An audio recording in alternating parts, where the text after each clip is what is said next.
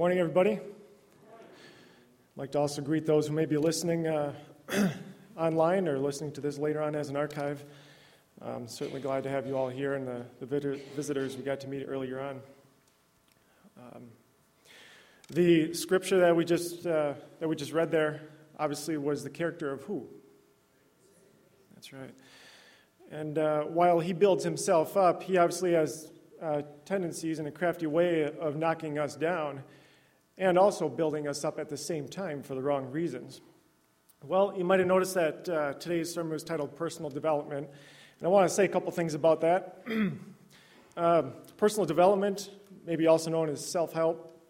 Um, some of you know, uh, or maybe have books already that, that deal with these things, and I just want to caution you on some of that. That some of these things in the self help or the, the personal development industry can get kind of dangerous. Some of them get involved with, with hypnotism, self suggestion, and, um, and really focusing on self a little bit too much to the point you can take it to the extreme, as you can with everything else. But there are a few tidbits that uh, I've extracted from um, kind of different ways of, of thinking and uh, trying to avoid some of the pitfalls that, that Satan has all over the place for us. So, in that verse there, uh, Isaiah 14, uh, 13 to 14, again, he said, I will ascend to the heavens. I will raise my throne above the stars of God. I will sit enthroned on the Mount of Assembly, on the utmost heights of Mount Zaphon. I will ascend above the tops of the clouds. I will make myself like the Most High. You know, we say we're born into a sinful life, a sinful world, and a sinful nature. So as we read verses like that and others about the devil's character, that is really the, the root of who we are, our natural tendencies by default. Remember, our God is not a forceful God, so by default, these are the things that we would seek after. These are the ways we'd behave unless we seek God. And of course, that's dangerous. But what's more dangerous is that, you know, we talk about fighting the devil and temptation each day, but so often we think this is resisting the temptation to steal or kill or say, say something bad about somebody or hurt somebody, which of course those are bad things too. But we work so hard trying to be successful in dodging the obvious stuff, thinking we're doing really well, while we're sinning the whole way through, and we don't even know it. So you've probably heard this illustration, but how effective would the devil be if him or his temptations were really obvious? You know, we think about the illustration of him, boom, you know, jumps out and he's this blazing red guy, you know, uh, dragon, gargoyle looking character and, and doing all these evil things. He's intimidating, he's robbing people, and he's being all destructive. And do you think if he employed that behavior and always appeared and presented himself in that capacity, that one third of all of the, the heaven's angels would have fallen, been deceived by him? And the answer is no, I don't think so. He presents himself very beautifully and very almost seamlessly. You hear the term seamlessly. Uh, like it wouldn't even seem that he's there. You don't even think about it. And so you don't really associate these things with being bad because you don't see this, this character. You don't see the obvious glaring detail at you that, that something is bad or something you should avoid.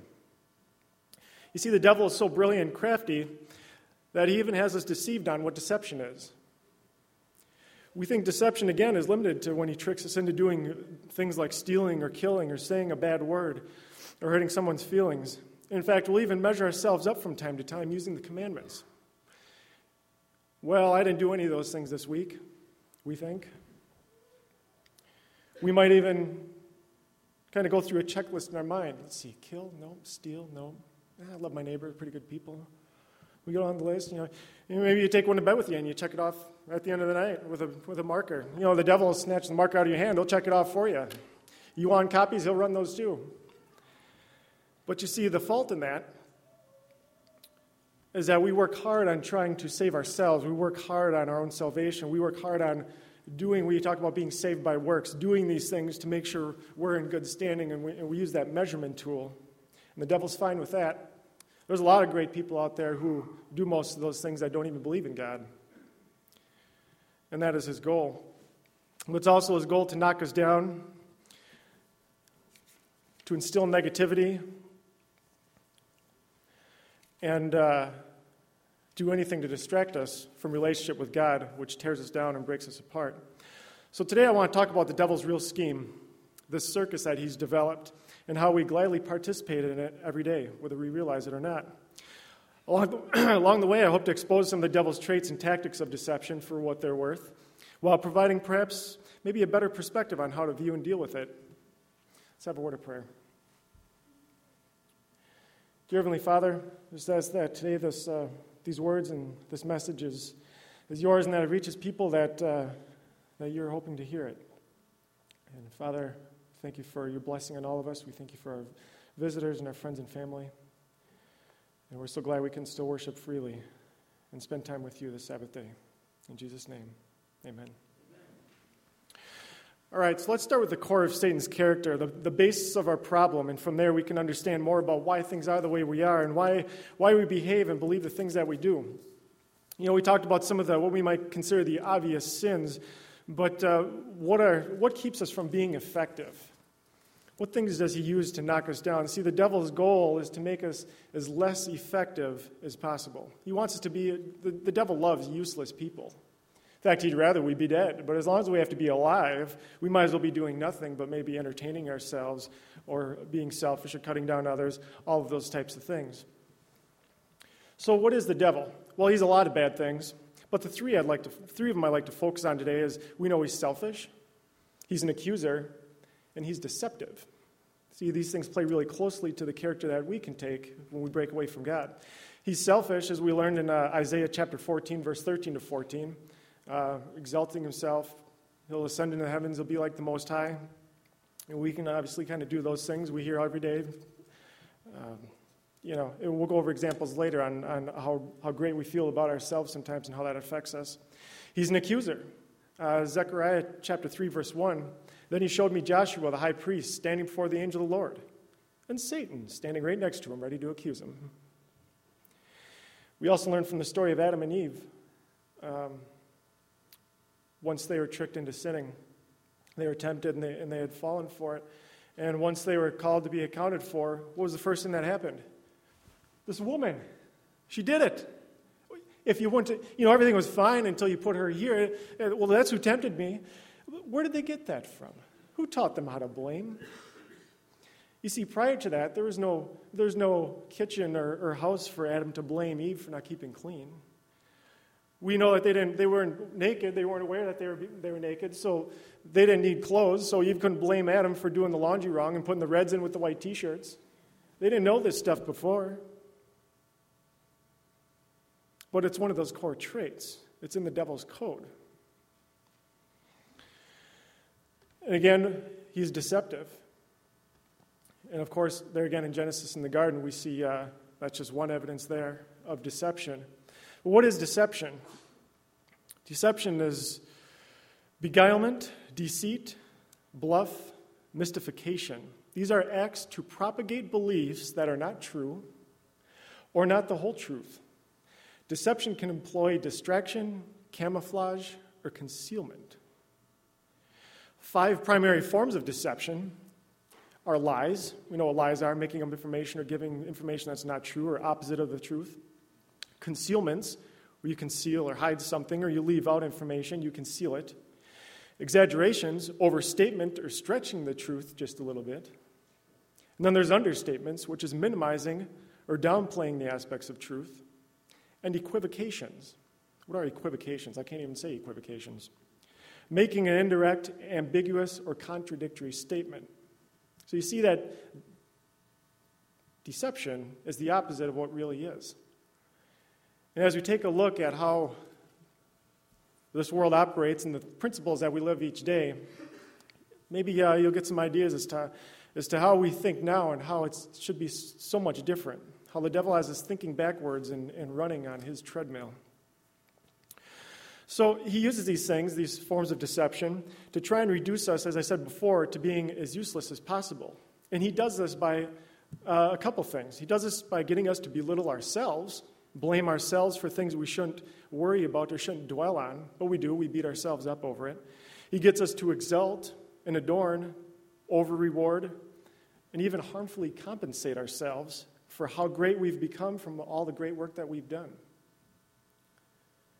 And he gets us to blame other people, other entity, entities, and other factors for why things don't go our way, rather than taking responsible for the things that we choose to say and do and standing up and taking action and being as useful as possible.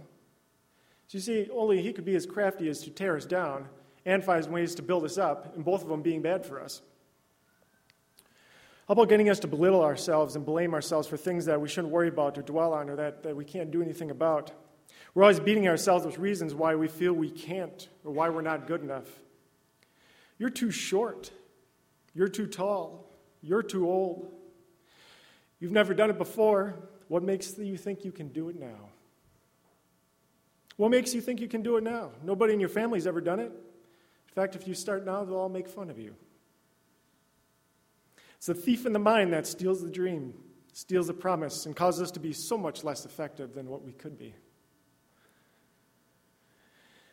One of the sayings from out there, maybe a worldly rendition of it, it goes, Work harder on yourself than you do on your job. Now, it doesn't say to don't not work hard on your job, but if you work hard on your job, you can make a living, which is fine. If you work hard on yourself, you can make a fortune, which is super fine. I think of Moses. You know, I'm not a good speaker. He didn't want to go and talk to the king and, trying to get his people back. Lord, I can't do it. I can't do it. And I kind of I kind of bend this to, to that situation. I, I think, God, Moses, don't worry about it. But I don't know what to say. I'm not a good speaker. I'll give you the words. Yeah, but uh, you know, Moses, don't worry about the job at hand. Don't worry about you and what, what you do. I've got this. Work harder on us. Work harder on us. Work harder on yourself than you do on the job. If you work hard on that job, you might make it through life, which is fine. If you work hard on us, you'll inherit my fortune, which is infinitely fine. But the staff, they got all these magicians and sorcerers. What am I to do? Moses, take your staff and throw it on the ground. It'll become a serpent. Do it. I've dropped it 500 times. It's never turned into a snake when it hit the ground. What am I? Drop it. Now pick it up. Ooh, pick it up. Bingo. When I talk about work harder on yourself, it's not so much focusing on yourself. You know, we talk about changing ourselves. You know, we really need a relationship with God for us to change. Isn't that true? Change our hearts spiritually in a soft and loving way. But first, we have to even want to do that. So we need to work on ourselves to want to even make the time to begin studying God's Word and spending time with Him. Work harder on us, I believe God says, than you would on anything else you do. Another point I mentioned was getting God, or the devil getting us to exalt, adorn, and over reward ourselves, or even to harmfully compensate ourselves for all the great things we just got done doing and how great we've become. We think of things like an indulging in something bad or just avoiding things that are good. For example, now Judy and I, we've been talking about this for several weeks now. Come home after a hard days of work, and um, rather than working out, you're kind of tired, you know. You know, I put in a long day. I think we should go out for ice cream. I, th- I deserve ice cream. No, it's not me, that's her. That's ice cream, you know. no. I could work out. It's only 30, 45 minutes a day, but I'm just so tired. You know, part of that's part of the devil's trap, too. We work so hard for all these things that we have that mostly we don't need. And we're too tired to do the things that are good for us. But we feel like we're being restful. This will be a good stress reliever. I just need to relax, maybe turn on the TV and do something that doesn't require me to, to be thinking or moving. And it's good to take that time. We, we need that. We need rest. That's what the Sabbath is for. We all kick, kick our shoes off at the end of the day and do a little bit of that. And, uh, but it always turns into something more. Some people who are maybe struggling with trying to quit drinking or smoking, ah, you know, this is just nerve wracking. All this stuff happening at work, these things that happen to my family, I'm just, I'm pure nerves right now. I just, you know, I just got to have one. Calm me down. I deserve one for all I've been dealing with. Feels good to us, but all these things that we feel are good for us, even, even sometimes relaxing, doing too much of it, can turn to be bad for us. So we just went from being torn down, beating ourselves up, to, to um, bringing ourselves up and thinking of all sorts of reasons why we should have and do these bad things. God, no one's going to keep me from enjoying life. I'm going to eat how I want. I'll drink how I want. I don't need to work out. I'm going to enjoy, I'm going to enjoy my life. Nobody's going to tie me down. You might enjoy life for a few years, But towards the end, it ain't going to be so pretty, maybe, because you won't be as good a shape had you been eating properly or working out or whatever it may be. And not all health issues we can control, but I certainly think you understand where I'm going with how we can use those things, how the devil uses those things to keep us distracted, keep us unhealthy, keep us useless as he wants us to be. I hope the kitchen people downstairs are ready. This one might wrap up pretty quick. Maybe you guys are happy about that. But um, uh, the final way that the devil uses to deceive us, you know, he deceives us about our own selves. You would think that of all things, you know yourself better than anything else. Well, I know the Bible, I know, I know prophecy. As long as I watch out for that guy who's going to be leading the army of the world in the end and uniting everybody, as long as I watch out for him, I'm going to be just fine all the time not doing the work, all the time being beat up about why we can't do things, why the world is terrible, and why all sorts of excuses for why we can't be effective. Because the devil tells us these things. So we get to blaming other people. We blame entities, we blame other factors for why things don't go our way rather than taking responsibility for ourselves and what we can choose to say or do. And some of these are traps we don't even know we're in them. But maybe in this portion here, we'll uh, have some ideas that we can think of things a little bit differently, as I mentioned before. There was a guy, as I mentioned, in the, the personal development industry. I had listened to a clip of him. He was doing a speech in front of some people. He began to tell a story. He said, I was 25 years old, and I was introduced to a man who I had a chance to go to work for. And over the next five years, the ideas he shared with me not only made me rich, but gave me a foundation for a long term career of sharing ideas, building business, making profits, wise investments, made an extraordinary contribution to my life. This unique man, he only went to the ninth grade in school, so the things he shared with me in that five year period were very simple, very ABC. And that's where I got all those simple phrases like, do your best to get it all. He said, for things to change for you, you have to change. Wow. He said, Don't wish things were easier, wish you were better. Don't wish for less problems, wish for more skills. It's not less problems that makes us more effective, it's more skills that makes us more effective. You have to change. And there again, I think of Moses, you know. Don't, don't wish to run away from this. Don't, don't try and hide from it. Wish for more faith. Look for a better relationship. Work harder on yourself and our relationship with God than you do on trying to do these things on your own. He said, I tried to convince him I wasn't doing well by showing him my paycheck, and I blamed it on the company. I said, This is all the company pays. He said, No, that's all the company pays you. So well, that's a new way to look at it.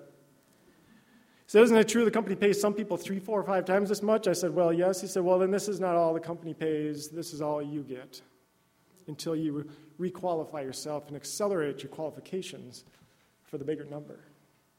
So you like to think somebody owes us something, or it's because of somebody else that we're not doing well. It's because of some other factor that, that we can't be effective. We need to change that thinking, that self defeating trap, and realize that we can do something. And if we only turn to God, soften our hearts, and quit trying to do all the work ourselves, we'd be so much further ahead.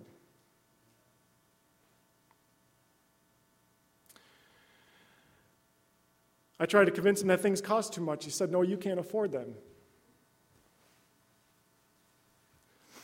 So we started listening to all this stuff. And the tables began to turn on how we think of things and how, the, and how what we think is normal. And the opposite is so true.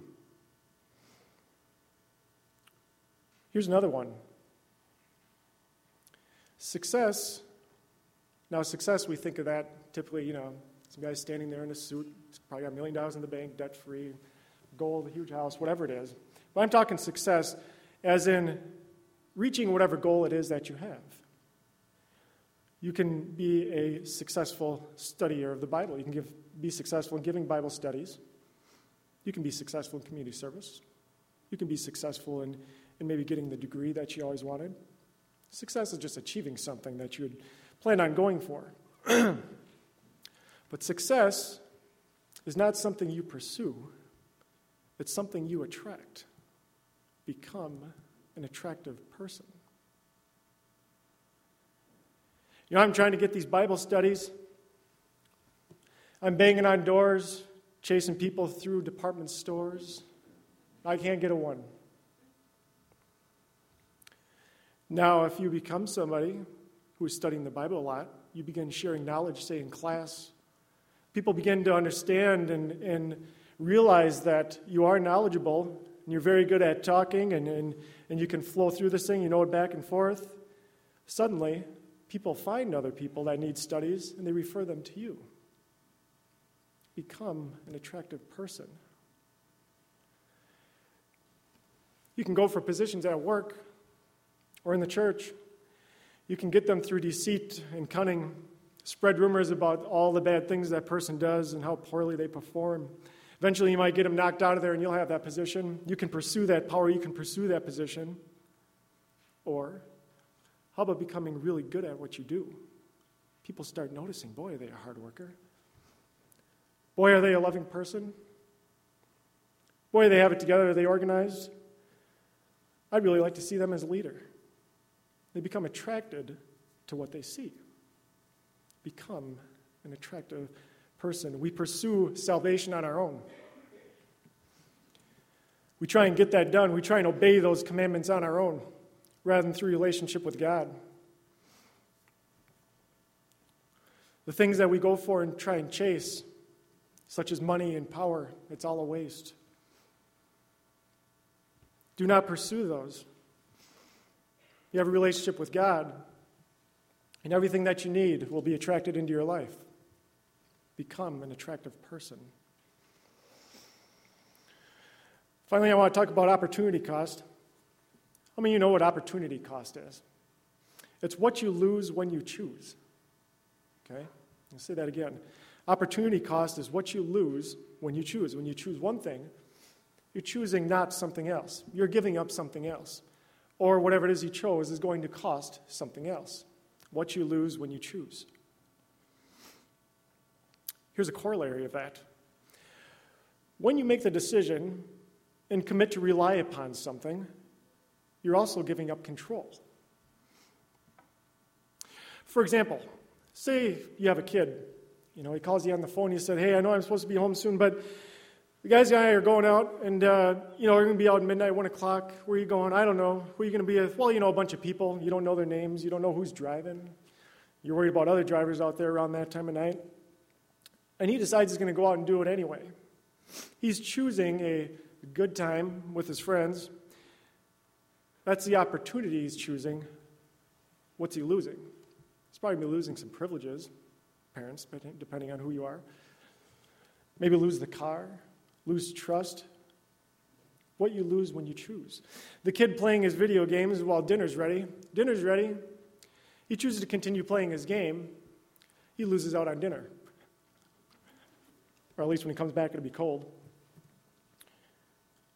How about even something, some of these are universal laws, by the way. It apply, you can apply it to almost everything in your spiritual life, in your work life. You can use that even as, as standing versus sitting on a chair. I'm standing. I kind of have control of the fact that I'm standing. I sit on a chair. I've now chosen to give up control to that chair. If that chair were to collapse and fall, I go along with it. I've given up some control there. I stand back up off that chair. That chair can collapse and fall to the ground, and I should still be just fine. When you choose to rely upon something, you give up control.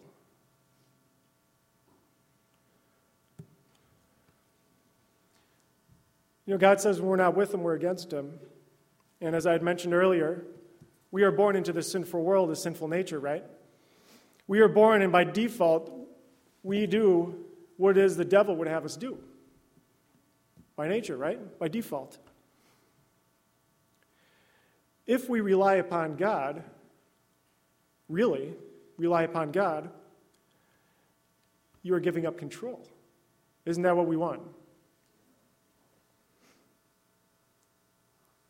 He wants that for us too. Give over control to Him. So you're not trying to do it yourself and stressing, your out, stressing yourself out and end up maybe doing something drastically terrible or, or just having a terrible life as a result of grinding through things on your own. Relying upon God You turn over control to Him. What if you're not relying upon God? You rely upon yourself, but who is yourself without God? By nature, the devil, I guess. That's the will you'd be doing, and you'd be relying upon those principles, giving over control to that. It's like when you choose to buy a house that you don't have the money for it. You rely on the bank to give you money. You've now given up some control. They've got a lien on there. So you go and seek to make money to pay for that house, and you get a job. You've given up more control. You see, because the economy can do whatever it wants, the job, they can run out of work and you can lose that job. You don't have control over that. You lose your money, you lose your house. And now, when you think about it, after losing those things, you're back to having more freedom, the freedom that you started with before we tied ourselves down to having to have those things. Different ways of looking at things. So, friends, family, my prayer, my hope for you after this short message today is that you get to understand where the devil is really deceiving you. You're not getting away with anything if you make it through a day without killing somebody. You're not getting away with anything. Anytime you can go down the list of Ten Commandments and feel like you checked them all off because of all that you've done. Now, don't get me wrong, the law has not been thrown away. But God does not accuse us, we transgress it. Rather, we are convicted. There's a difference. We do feel that guilt, we feel a little bit of shame for what we've done. But what does He say? Go and sin no more. Your relationship with God will do far more for you than you trying to do these things yourself. Let us pray. Dear Heavenly Father, I ask that every one of us here today begins to put down some of the entertainment, some of the busyness of life, at least some of it to begin with start a relationship with you, a true relationship where we rely upon you, meaning that we give up control. And we thank you that we can choose who has that control. We can take that away from the devil. We can take it away from ourselves and give that to you. We thank you so much, Father, for your plan of salvation and for your eternal love and forgiveness for us.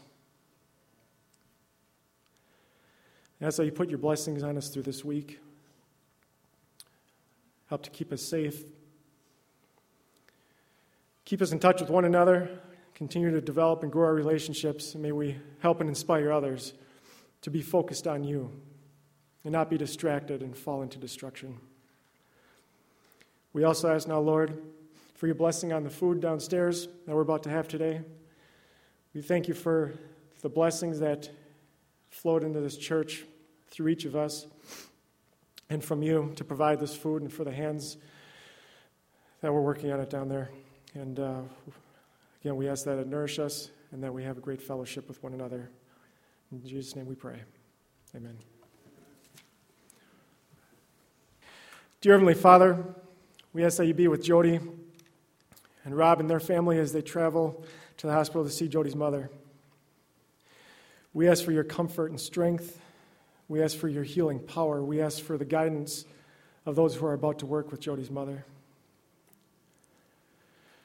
May we be the friends and family to her now that we have been and show our support and kindness, Father. In Jesus' name we pray. Amen.